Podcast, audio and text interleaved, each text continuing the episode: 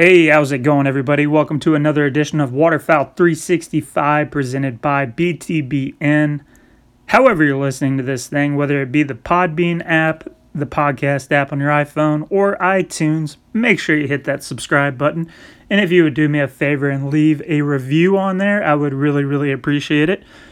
And uh, speaking of reviews, if you want to have a chance to win yourself a duck call made by myself at Unstable Calls with one of those little sweet gator blanks that Seth provided over at Swampwood Products, make sure you jump on our Instagram, BTBN, and check out that uh, that post on there that has the call pictured and uh, tag three friends, subscribe to the podcast, and let me know when you've done it and you'll have a chance to win the third giveaway call for the podcast. So make sure you jump on there and uh, hit that uh, follow button on Instagram too.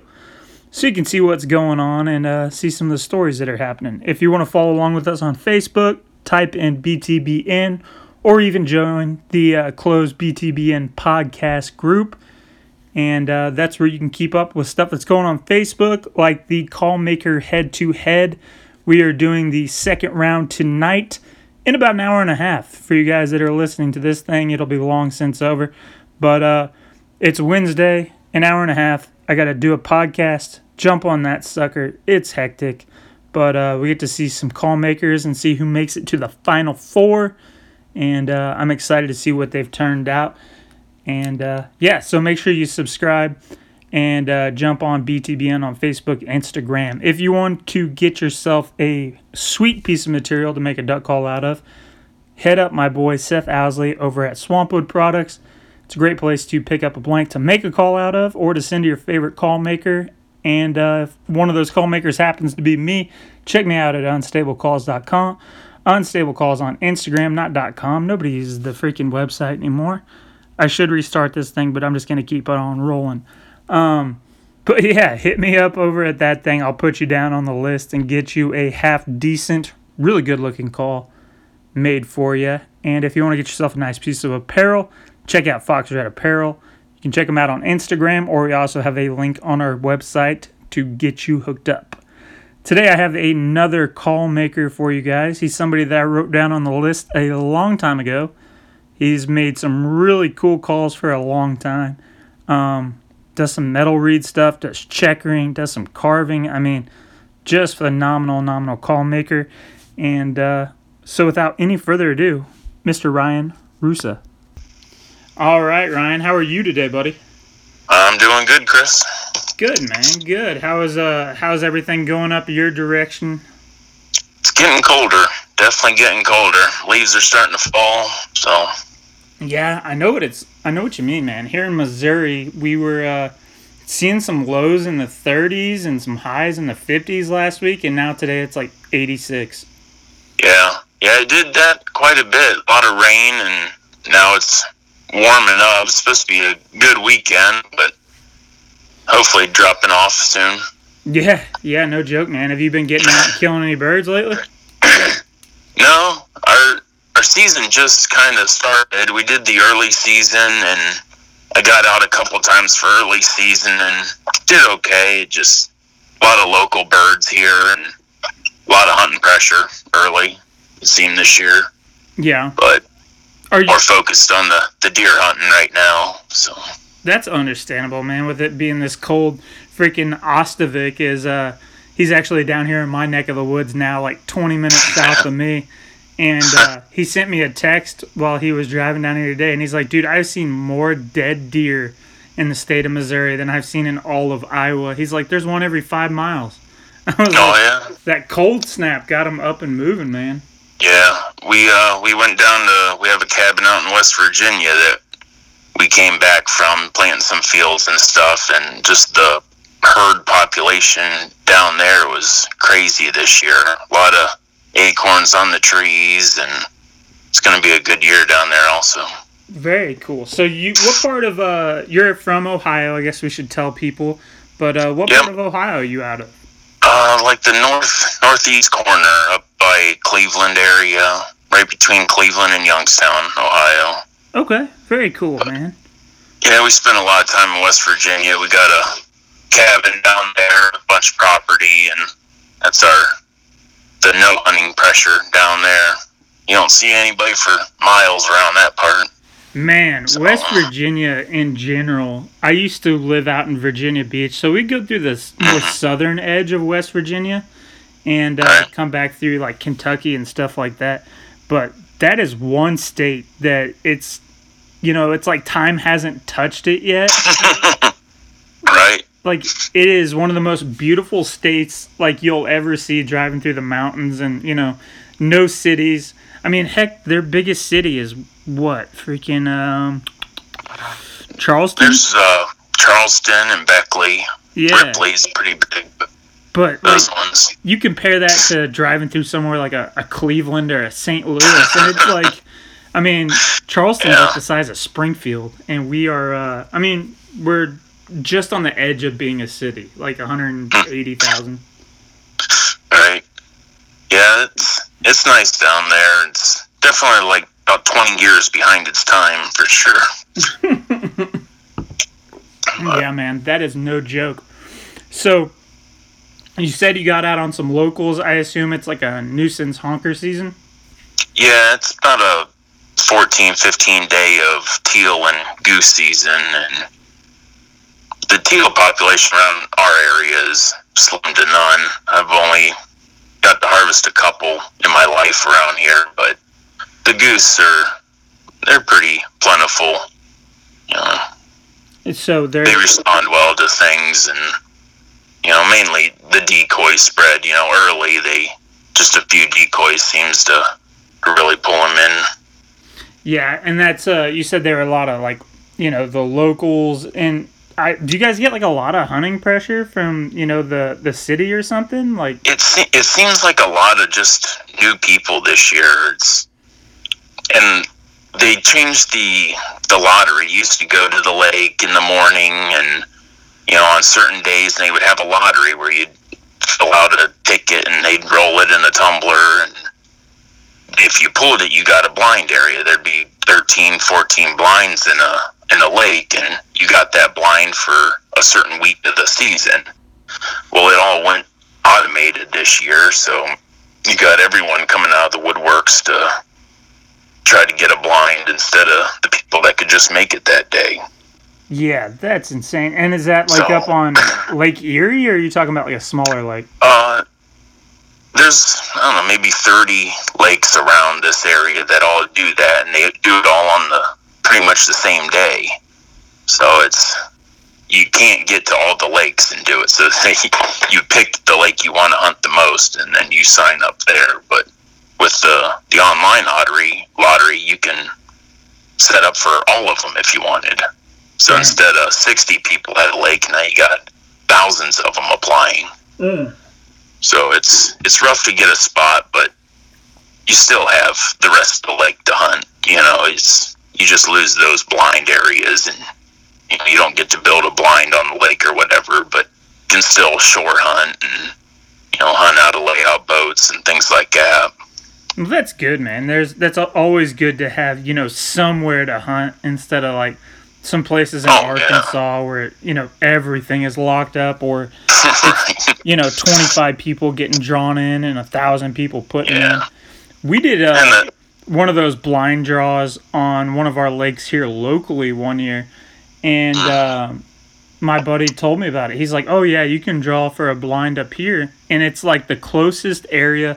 Missouri's three zones for hunting: north, south, and middle, and uh, we're in the south zone, which opens up at Thanksgiving, like Arkansas. The middle zone opens up the last week in October. Now I think it's the first week in November. So the middle zone starts like an hour and 30 minutes north of us. I'm like, well, dude, let's go put in for a blind, you know? We can have a whole extra month, you know, at least three or four times extra. yeah, absolutely. And uh, we went up there and uh, got up there super early, all that good stuff. And it was still the in person draws, probably 2013, 14 Right. and there was 270 people that showed up or some nonsense. Jeez. And they said the year before that it was like 75. Right. We waited around until the first guy in our party was called and I think we were like pick 135. I was like, this is the stupidest thing I've Yeah. ever seen, and it's a massive, massive lake, but uh, Yeah. it's still just like it's it pretty much is the same size as Lake of the Ozarks, and it's I don't know 50 miles to the west of it. It's called Truman Lake, but I think we hunted out of that blind one time that year. Right, that's the thing. You get locked in, and you know some of the blinds around here, you get a pin. You know that's your pin for the whole year, so you can build a blind or do whatever you want. You know, and you pay something like fifty dollars for that stake for the year. You know, you spend all that time building the blind, and then you see the birds. You know, two hundred yards every single day. So you don't even hunt the blind; you go hunt over there. you know, right. Well, so that was that was my thing. I was like, dude, we're not even able to scout this thing. Like, it's far enough out of the way that I'm not driving two hours to go scout, and you know, then come back and hunt the next day. That's that's just insanity. You know, we'll just call up somebody else and drive to Kansas City at that point. So Yeah. it was, uh, Right. you know, just a shot in the dark. But uh, never since have we done it. And I think with the online, maybe I'd mess with it a little bit more. But I just uh-huh. I hate hunting. I hate getting out and fighting people for ground like that. I'm, Oh yeah. I'm too old for that. right. Yeah, and a lot, a lot of the lotteries. I mean, we did it because it was almost like a tradition to go to them. Right. You know, you didn't even really care. You just got to see all the guys you've past twenty years, and you know, and but it's just getting too much anymore. That's freaking crazy, man. I yeah, I can't imagine doing that type of stuff, and especially for honkers. My buddy was uh, he was hitting me up, and I love honker hunting. That is my favorite. We have two pretty good bangers lined up this weekend, potentially. You know, Nice. you know how early goose goes, but uh, that's my favorite. And he was talking to me about uh one of these leases that last year I drove within like two or three miles of this big lake, and I was like yeah, there's you know a lot of honkers in the area, but there's also a big public 25 acre lake that has fountains on it and crap like that. I was like, they're gonna roost on that thing and they're gonna bounce on feeding fields. I was like, I really have, Oh yeah. I, I don't have a big interest in leasing another lake that's a ha- another mile north of it. it it's it's a crapshoot, you know, especially when we can stay around here and freaking you know scout them every single day. Oh yeah. I mean, if you worked around the lake and found the little fields, and you know, that's Mhm. one thing. But hunting a lake beside a a big lake like that, that's it's a lot of sitting time. Yeah, that was uh that was my first question. I was like, "Well, is the lease for part of the fields too?" And he was like, "I don't, right. I don't know if that's the case." And I was like, "Well, that's what I want. I don't even care about the lake." Yeah. Yeah, it's, uh, it's a gamble around here now because the, the corn is just starting to come off, and you know that's you know once the corn comes off, they always hit those fields first, and then you gotta watch them from when they go from those fields back to the lakes at night, and Yeah, so everything changes now. that's how ours is. We've uh we've been patterning them, and they've been hitting grass. You know, hitting little grass fields, whatever. And uh, our People's yards. yeah, you know, and like cattle pastures and crap like that. And it's been traditionally corn, you know, they kind of rotate through. So we know it's a good area, it's a good traffic area. There's a lot of birds that fly through it. But uh, there's two monster cornfields that are uh, still standing right now. But last year when it came out, we didn't see another bird in that area for the rest of the season. They were, and it was inside the city. It's behind one of our factories, so it was just like completely off limits. And uh, it's in corn again this year, so we're like, well, you know, as soon as that comes out, this area is done. Oh yeah. So, Yeah. uh, tell me about uh, so, a little bit about some call making, man. How'd you get into uh, some call making? You've been Um, doing it for quite a while.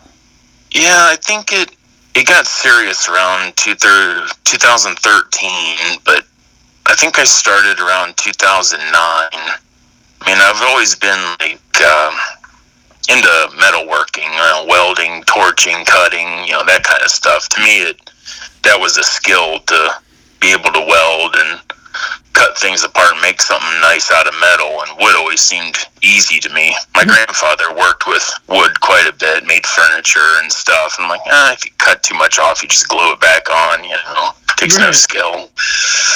But I don't know. As the older you get, you're like, ah, I'm tired of getting burned by things.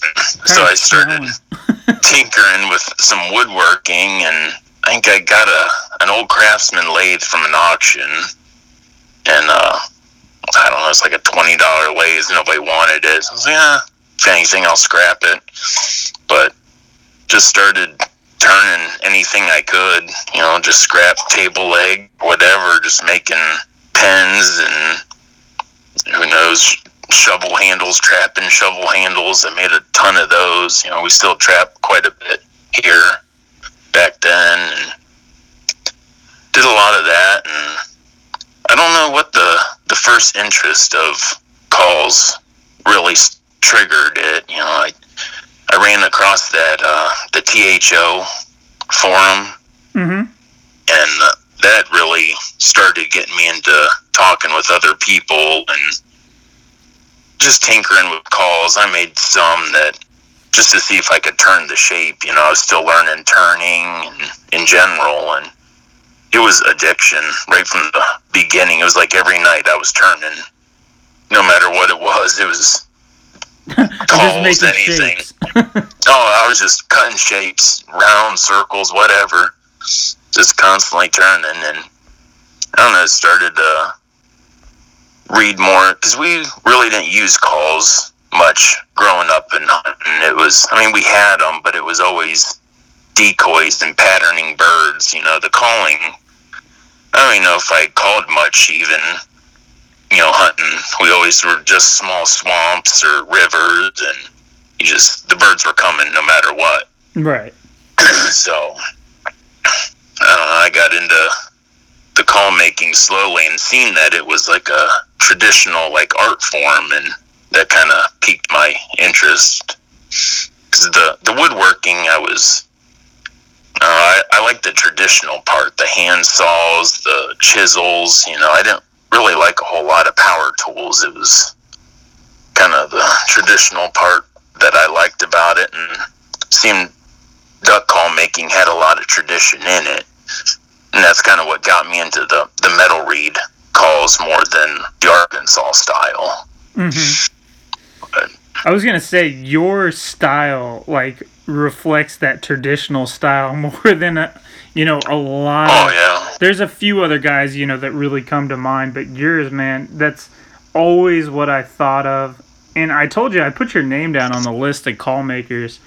You know, because when I started doing the podcast, I wrote out this mm-hmm. big long list of everybody I could think of. I was like, dude, I want to talk to him about some of this crazy stuff that you know, just that that old school style. You could see one of your mm-hmm. calls and not know if it was from 1930 or 2030. You know, because it's, Yeah. it's remained classic.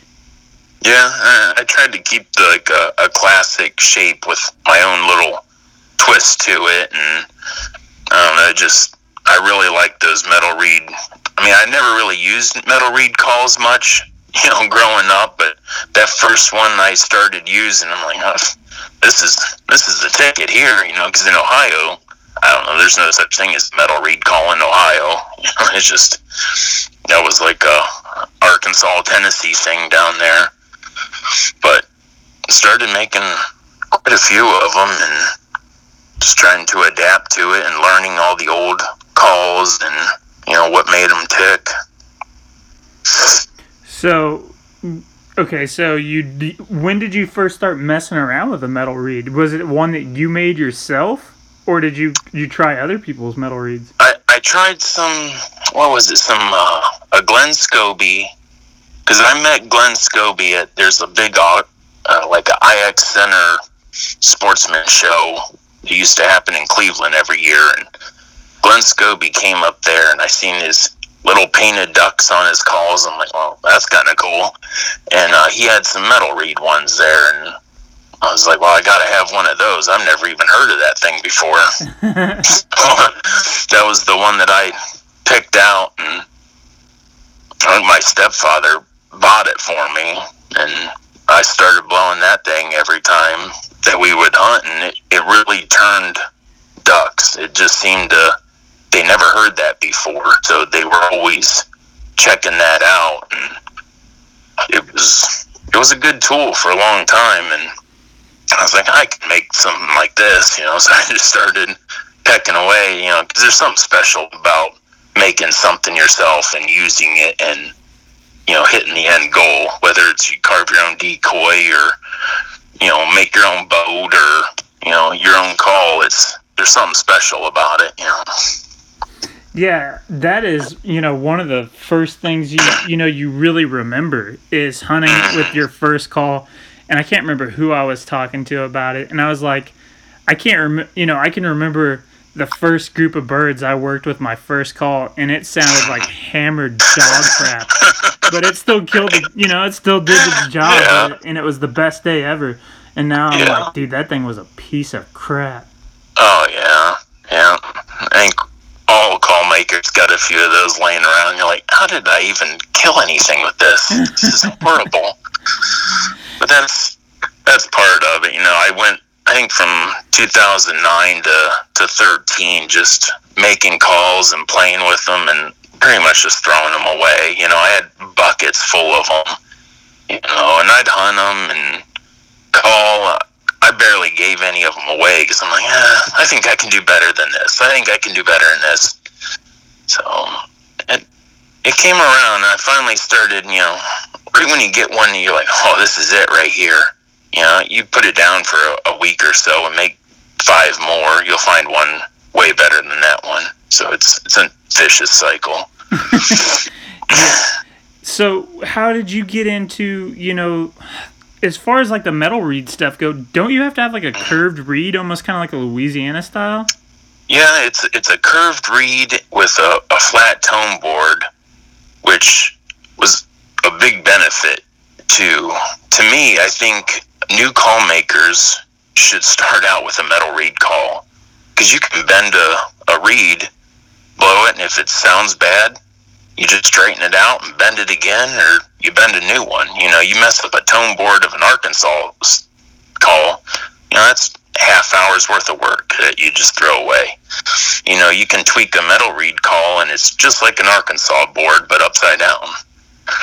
Yeah, and, yeah, that makes perfect I mean, sense yeah, I mean, as long as you have some consistency of the reed that you're making, you know, the length and the shape of it, and you can play with it and see what does what all in 10 minutes. You know, bend the tip up a little bit, it does this. You know, you give it a big sweeping bend, it does this. And, you know, it's a, it's a great, like, uh, learning tool. You know, so when you go to an Arkansas call, you're like, all right, so I know if I do play with the tip of this board that it'll do this, and it was it was a definitely a help to my Arkansas calls for sure. Yeah, I can imagine, man. Now, when you're trying to go out and uh, and pick up, like I had a customer last year, and he wanted a call made, and it had like brass inlays and stuff like that, and he's like, "Is there any way that I can get a brass?" sheet as my reed and I was like, dude, I don't mess around with that metal reed stuff. I make you know, I make Arkansas J frame style calls and he's like, Well just just put a uh, you know, a copper, brass, whatever piece in there and, you know, cut it down to shape like it is a reed. I was like, holy crap. So, you know, I grabbed some some gauge, some thinnest gauge I could find from Lowe's and mm-hmm laid out some sandpaper on the freaking table and tried to, you know, thin it down to make it a little more pliable because this stuff is way too heavy. And I was like, okay, well, this little, your reed is going to be for show, buddy. I'm enclosing real reeds in here and it's tuned up for those and ready to go. But uh, this yeah. thing's all for show. And I blew that thing. It uh, vibrated that whole damn call like it was, you know, my hand oh, was yeah. going numb trying to run it blow your lungs out too. Probably took some air. Yeah, and they're freaking loud, man. Even just you know the traditional metal reeds are freaking loud. Yeah, yeah. That's that's one of the the things that a lot of people like about it. You know, you can reach those high birds, and even if you don't, you know, you don't want to competition call at them. You know, just because it's it's fun to hear that high pitched ring you know, you just do it a, a little bit just to get them. Once you see them looking at you, you shut it down and let them look for you. But it'll reach out there on windy days or high birds, and I mean, it'll it'll work for you. It's a good tool in the arsenal for sure. Well, it's it's But- cool to have something that you know, like you say, it sounds different. It's kind of like you know, the the different sound of a a cut down versus a J frame. You know, it's like Right. holy cow, that's completely different, and uh, it reaches out and grabs them. So those metal Oh, reed yeah. calls just always sound so uh, so much different than the run of the mill J frame. Oh yeah, yeah, and all the the reed materials. You know, I use stainless steel. That'll, I mean, that's a ringer. You know, I've done uh, bronze phosphorus. That's like the traditional material that a lot use, and each material and thickness also makes it a different sound. You know, and it's German silver. You know, it's silver with some nickel in it. That's a that's a good sounding reed. So like what it, what was your your learning process trying to figure out these different you know for an Arkansas call a J frame I guess I should call it is uh it's all the same standard you know reed material at least. You have some differences in uh you know obviously with cut downs and stuff like that and the reed thicknesses but for a metal reed you're you're starting from scratch really trying to figure it out. Yeah, it's a lot of it was, you know, looking at the older calls and talking to the people that used to make those. You know, was- I'm pretty good friends with Mike Paul, and Mike Paul started out as a metal reed guy, so I got a lot of influence from him and Fred Rowe on THO. I mean, that guy was a, a wealth of knowledge. So, so you're it sounds like you had some visitors in the back yeah, yeah always visitors around here. right. So you you started messing around with those things. When did you get into this this same classic style that you've been that uh, you were talking about doing with the checkering and you know some of this laminated stuff that you know you're really really good at. Yeah, I I I really love the checkering of calls. For some, it relaxes me. For some reason, it I don't know. It, it brings me back to that traditional stuff, just hand tools, and I could picture the old calls, the Boyles calls, and you know the Hooker calls, and the Beckharts, and you know I can just picture those guys in their shop just checkering and with these old tools and. Um, I always I always liked that part of it, and you know, just the Know, it, it was relaxing. I could spend hours checkering, you know, especially when I first started. yeah, And, that I was. mean, I, I Uh, picked up some of the carving stuff, and you know, I do like carving, but I don't know. It's I like the learning process of the carving, and that's kind of where I'm still at. Just the oh, this does this or this does that, and oh, finally I got this duck head to look like a duck head instead of a you know a spoonie or something. but you know, it's it's still fun to to learn and improve. You know, when you see yourself improving, it's it's funner to keep going. You know, so the checkering, I like new patterns and stuff, but checkering once you got it, you kind of got it. You know, you just work on straightening everything up and different patterns and trying to come up with something that nobody's done before. But the carving, I still got a, a long way to go. But well, and that's the crazy thing, man. If you look at the checkering, in Mhm. 12 months ago, there was you and a handful of people that were really doing it. oh yeah, Now yeah, it's it's everybody. yeah, it, and they're really good at it. That's the thing. yeah. Gosh, I didn't know who this guy was, and now he's he laid out a panel that blows mine away. It's that's scary. yeah, man. You know that uh, uh, Richard Patterson. I mean, over the last few years, his carving and checkering is amazing. yeah, You know, it- it seemed like this layoff, you know, a lot of people have, have been at home for a long time, but man, there's a lot of people that have really, really picked up a, a lot Oh, of yeah. knowledge and experience in a very short amount of time.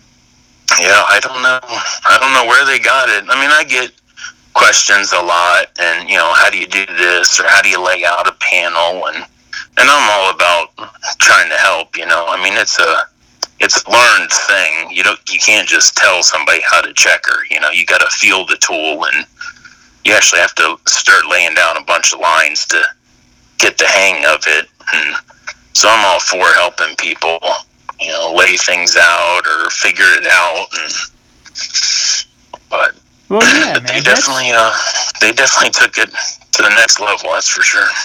Well, and that's one of the things you touched on that, uh, you know, I think, I can't remember, it was a post a couple weeks ago that somebody was talking about how, how it's easier in modern times, you know, to pick up call making. And I'm like, well, yeah, it's, it's easier to find information.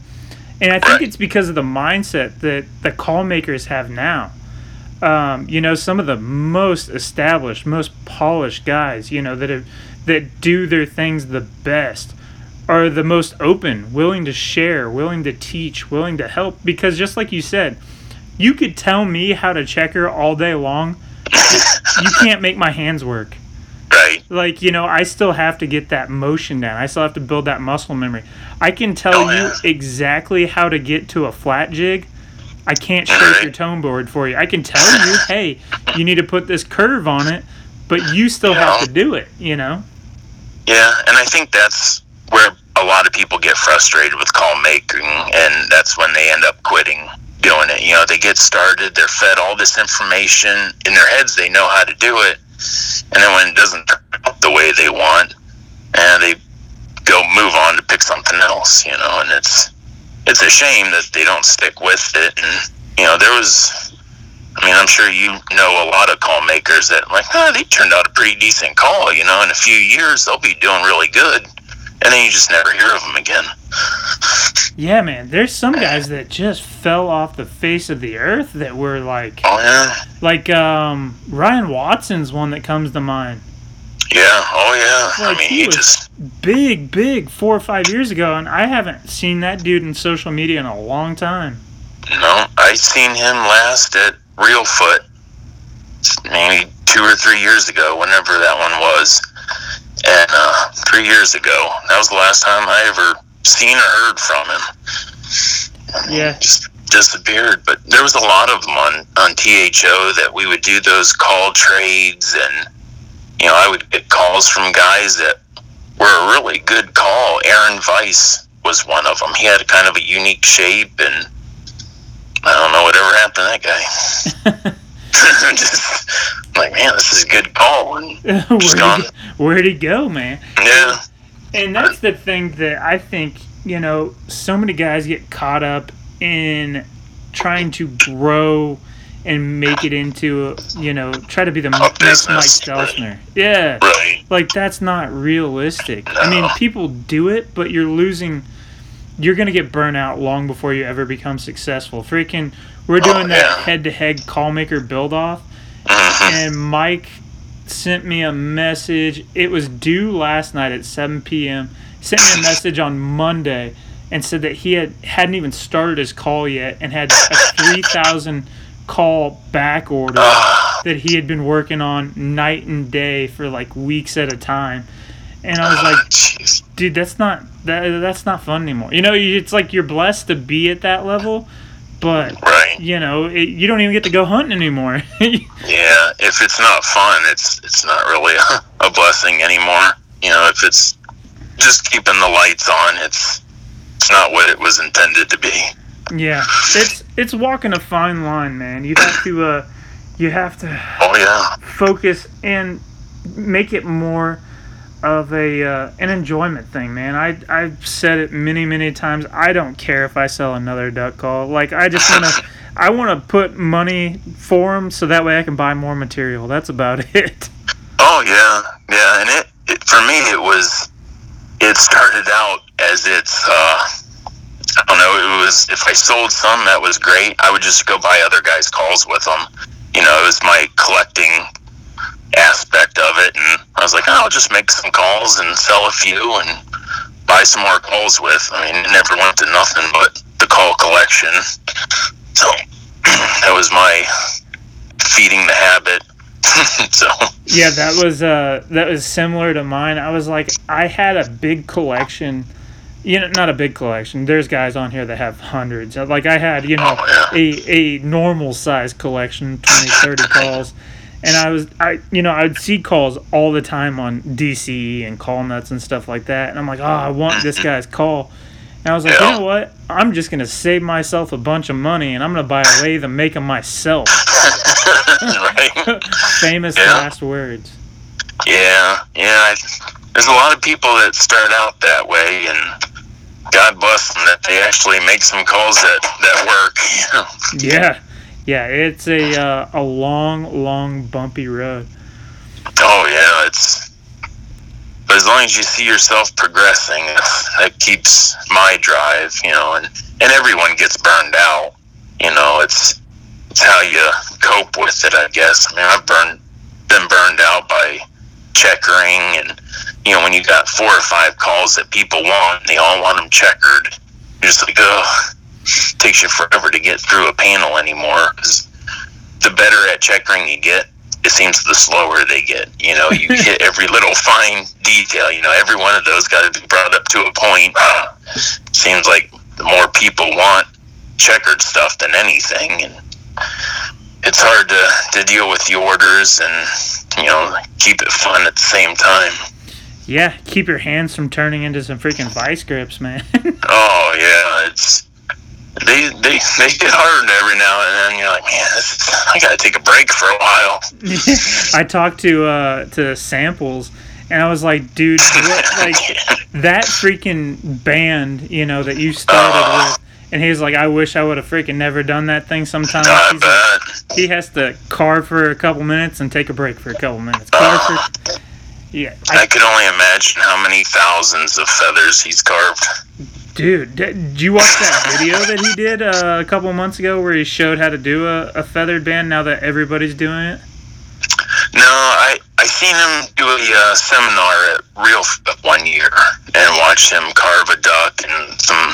He was carving some bands in one of the cabins. I'm just like, uh, no way. he, he did one of those stinking bands on Facebook Live where he did, maybe it was a pre-recorded video, but he, Ah. you know, he just spins it. He carves a little curve that's the tip of the feather and moves it up like another half inch, another curve for the next feather, and like does the whole thing so processed and machine, like it's almost like watching a CNC run and rotate around. And I think he knocked out the whole band in like two and a half minutes. Oh yeah, I was like, dude, that is insane. it's a good thing he can do them fast. Because if it was a couple hours a band, be a lot less calls. Dude, that's no joke. It takes me longer to write my name with the freaking Dremel on the back of the board. You do a lot of uh, a lot of really cool like segmenting and stuff too. And man, you freaking Ohio call makers, dude. Like Ron is in this tournament, Ron, and Yeah. then um, his new guy that he that he's been working with, Anthony Rayome, lives pretty Mhm. close to him, and he he entered his eighth call in my little Mhm. competition, and it was a Celtic knot segmented inlaid call. And I was like, dude, that is your eighth call. That is insanity. That's crazy. Yeah, yeah, Ron's been a big influence for me. He was actually one of the first guys that reached out to me on THO that like, messaged me, hey, here's my phone number, give me a call. And I mean, we would talk for hours and, you know, we've hunted together. We've traveled to St. Charles, the fancy call show together. I mean, we've had a, a good time and he keeps pushing me. I hate gluing calls together. I hate laminating stuff. I mean, I like the outcome of it, but it's just the whole process and it takes so much wood to make a call. I'm like, man, I could checker this faster and it takes me to glue all these pieces together. And, you know, but he definitely pushes me to, to keep gluing things together.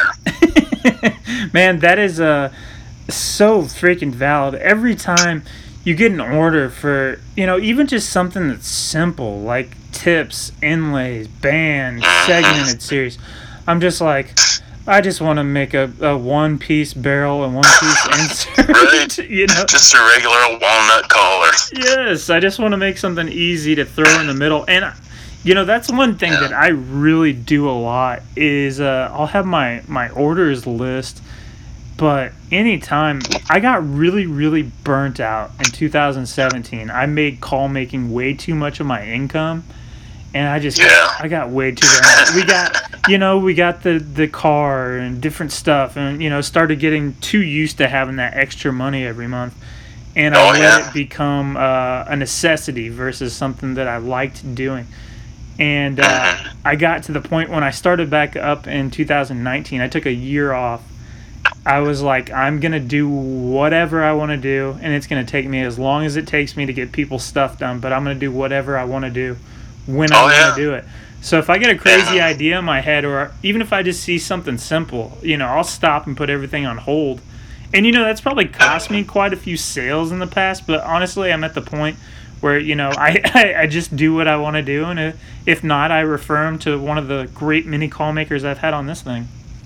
Right. I mean, and I do the, the same thing. I I take orders. You know, I don't get a lot of orders. Maybe one every now and then, and I try to get started on it. But you know, halfway through it, you're like, I'm getting burned out on this. So I always have a call idea in the back of my mind that I'll start working on that some and come back to this in a when glue's drying or something, and you just kind of rotate them in with something fun, and it seems to work better for me that way than just all right this is the next call i gotta build you know and just building something that somebody wants. It takes the kind of the fun out of it so i try to mix it up with something that i want to build Yeah, absolutely, man. There is nothing worse than uh, you know, some days when it feels like an assembly line. Freaking Raggio jumped my butt for that one day because I was telling him I was like, well, you know, I, I spent the whole day and I got you know eight or nine barrels all segmented, glued together, turned, and he's like, no, man, one call at a time, one Right. call at a time. Do them all, at the, one through all the way through. He's Oh, like, yeah. you're cheating, you know. Yeah, it'll actually go faster for me if i do one at a time it's way faster i just did eight calls all the same all acrylic it took me probably three times as long to do them in a batch than it would one at a time really? It's just I just get bored. I'm like, all right, I'm I'm over this. I can't stay focused to sit here and just drill eight barrels in a row. I just I'll find something else to do for a little bit and come back to it and drill one. And Man, but if you just make one, turning down to- tone board tenons, that is my Achilles heel of I am Oh, yeah. so bored. yeah. I, if I didn't have a metal lathe, I don't know if I'd ever do one. That's what I was getting ready to say.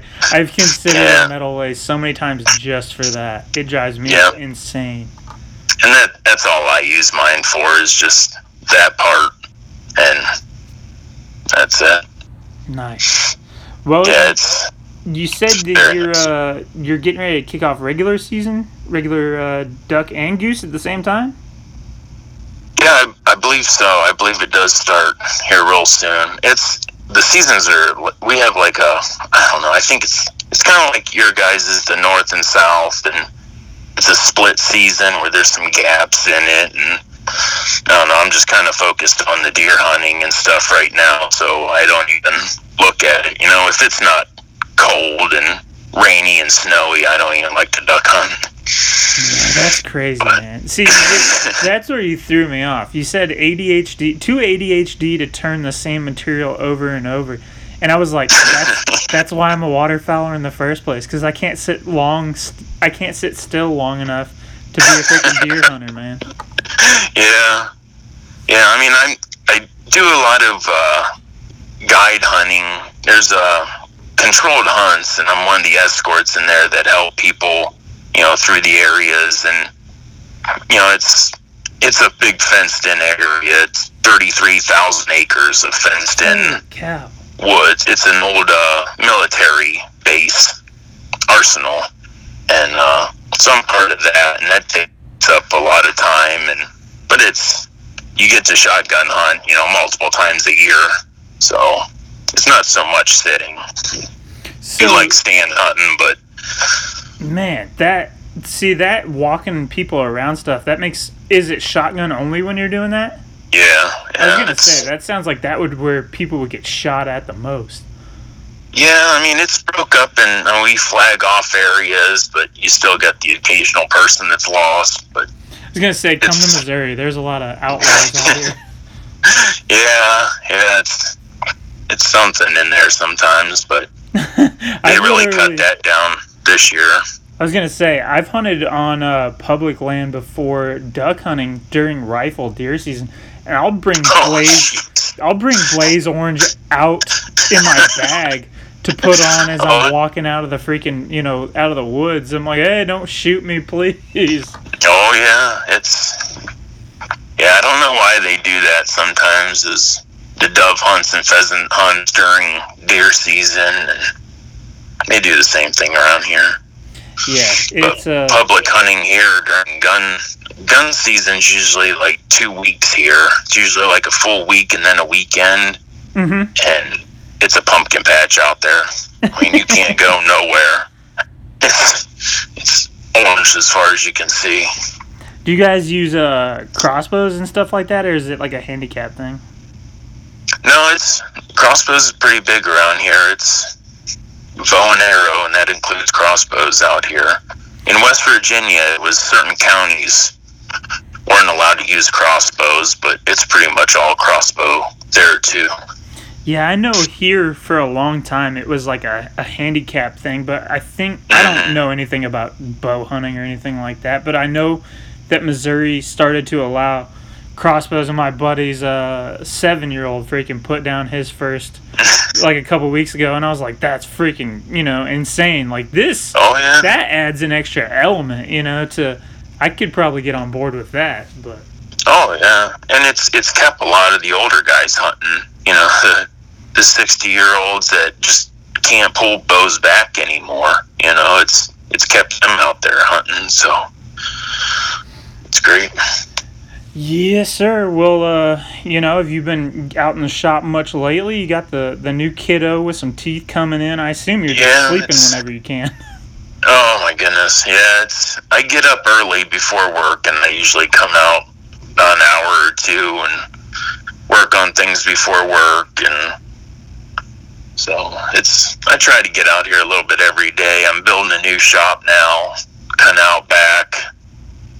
It's gonna be nice, but right now I'm kind of temporarying it in the garage, so it's kind of a, a hit or miss. I like being in the garage where you can just kind of sneak out for 15, 20 minutes and glue something or put a coat of CA on and then dart back in the house before the wife even finds out you're gone. But going out to the, the shop will be nice though too. So I always think that I can do that, but uh, after talking to to freaking Raggio, I started using his shop vac method. You know, while Yeah. filming, yeah, and now it's like a dead giveaway. Anytime I'm in the garage, you can hear it from you know three rooms away. yeah. When I seen him do that, it, I think it was that Reelfoot when I seen him in his trailer doing that. I'm like, huh, I'm gonna have to give that a whirl. When I still can't get a hold of it. Man, It feels still awkward to me. I told him, you know, when we did his first interview, I remember seeing him do it a couple years back, and I thought it was the craziest thing. I was like, dude, it's gonna catch because you're really not holding a lot of it, like down pressure. I was like, if that thing ever catches, that tool's coming right back. And he was like, he called me and he was like, dude, just try it. He's like, it's gonna feel real awkward and you're gonna hate it for the first week. And he's like, and then after that, you'll never want to turn without a shop vac again. And that's how like I'm comfortable now with it. Like if I don't have one, it feels my hand feels really weird afterwards. And I've only been doing it, I don't know, four months, five months. Hmm. Yeah, maybe I need to It's keep like- trying at it. Do you have an air system in yours? Yeah. Oh, I was gonna say I don't, and if I don't turn the shop vac on, I am filthy. yeah. Yeah, I got a, a pretty good dust collection system and, and an actual air filter that hangs from the ceiling, but you know, the dust collection only gets the the fine stuff. You still get chips thrown all over you, and a shop vac it's so close that it definitely cleans up a good mess. That's for sure. Yeah, yeah, absolutely, man. So, uh, what's the uh, the plan for the season? Are you uh, you're gonna be doing some some of those guided hunts? Are you like you said you're gonna be walking people around? Is that like um, you know like elderly guided hunts through the state? No, it, it like it's just hunt? it's a state hunt. It was a lottery, and each area is like I don't know, 33 acres that they get, and it's a primary and secondary hunter. Each get that 33 acres, and I pretty much just help them. I show them the property lines, tell them, show them on maps, and you know, I tell them where the better areas are, or the swampy areas to stay out of, and pretty much that. Then I kind of sit around, and I can also hunt, but you know, it's it's getting them a deer or a nice deer, and you know, we do a couple women's hunts and a couple of handicap hunts where we're allowed to kind of walk around and kind of push deer towards them, and you know, it's it's good, and I help them drag them out, and you do what you can to help them get their deer and get them checked out, and we we weigh them all, we measure them all, and you know, we age all the deer, so we keep records of all that, and it helps the population. And It's a know, it's, it's- a cool it's way good. to give back to the you know the community and be outdoors at the same time. oh yeah, yeah, absolutely. That's very very cool. When are you gonna? You said does that start up now? First one's this Saturday actually, and then then the rest are like November-ish, late November. So you Um, you just have one this Saturday, then there's like a couple week rest time. Yeah, they they have like a woman's hunt now, and then you know they kind of wait till the leaves and stuff are completely off the trees and where you can kind of see it's not so dangerous. right. you know, I mean, it's, it's pretty thick in there. They just they send the women first. You're like, all right, you all fend for yourself. right. Well, they they got special areas where it's a lot of fields and big. uh uh, they, they land a lot of planes in there, so it's the old grass runways, and the deer are always out there, so it makes it a little easier for them. Very cool. What's the forecast looking like? Really nice, hot, 70s. It's gonna be miserable. yeah, that's what I was gonna say. I didn't know if nice Yeah. meant like cold or like nice like. No, it's it's gonna be it's gonna be nice to. I'll be packing a lot of ice for people. They don't think about ice when it's seventy degrees. Is it like pretty uh pretty hilly country? No, it's it's as flat as it pretty much can be. Really? Yeah, it's it's flat around here. I mean, a lot of it's a lot of rivers. Where I'm at, I'm surrounded by smaller lakes and connecting rivers everywhere, and you know the creeks and everything. So it's there's ravines, but there's no like big hills, really. Got you. Okay. Uh, yeah, I was totally. You keep saying, you know, you say West Virginia, and I'm automatically thinking of the West Virginia part Oh, yeah, West- I've been through, and I'm like, oh man. Yeah, West Virginia. That's where our cabin is. It's right between. It's in the valley of two mountains, and it's every morning you're going up to hunt. it's not you're not no flat here, but here in Ohio where I'm hunting, it's it's all flat. You have some bowls and stuff to hunt, but that's Okay. about it. So this guiding thing that you're doing is actually in Ohio. Yes. Okay, okay. Well, you Yeah. probably already said that. I must have just missed it. Every Oh. time I get done with one of these, I'll listen to it the next day, and I'll hear something that somebody said that I completely didn't hear while we were live. And I'm like, oh, Yeah. I'm an idiot. I don't know why I said that. There's a lot going on. You're thinking of other things and listening to things, and yeah, it's well, and no, this is fun. And freaking Korea is sending me uh, his score for the head-to-head that starts in like 30 minutes. You know, last Yeah. minute chanting freaking Korea. All right, So, Mr. Goose Call. Mr. Goose World Champion. Yeah, no, he he would. uh He sent me a lot of messages when he was starting to do his checkering things, and we walked through. I sent him a lot of videos and stuff. Uh, panel layouts, and he picked it up really quickly. I'm just like, man, his first one was horrible. I'm just like, oof, I don't know. but then his second one was great. I'm like, wow, where did that come from? You know, it just he just keeps getting better and better. And I mean, his checkering was great. He knocked out three or four good checkered calls, and I ain't seen one in a while. To message him and he freaking his hand has been in a in a cast for a couple of weeks, so he's been slow. But uh, yeah, that he's a, a prime example of the modern call maker picking it up very very quickly. He asked me when I asked him if he wanted to be involved with this head to head thing. And he goes, "Man, why am why do you want me to judge?" And I was like, "Well, number one, because I know you're fine with not entering the competition. Number two, name another call maker that won't enter that does scrimshaw work, freaking segmenting, inlays, checkering. You know, a lot of guys do one thing. I was like, dude, you do yeah. all of those things at a very high level. You know. Oh yeah. But uh. Yeah. Oh, it's and that's part of it. You know, I liked all those aspects of call making, and normally when I start something, I want to do it all. You know, I was just that's the how I've always been. If you know, I got into motocross racing, and it was I had to try it all. You know, and the same with the calls. It was checkering the first, and then it was the carving, and I've done some scrimshaw stuff, and I wish I had time to do more of it. And it's just like every aspect, you know, goose calls, turkey calls. I wanted to do it all, but it's hard to be really good at one thing when you're trying to do them all. So I fully agree with that. I've kind of step back a little bit and just kind of focused on mainly duck calls. I mean, it's Ohio's mainly geese. You know, you if you're gonna hunt, you might as well hunt geese in Ohio. You know that. You know, Ron Davis always says that Ohio's the armpit of duck hunting, and it's pretty much the truth. I mean, if you knock out a, a limit of mallards, you're doing really good.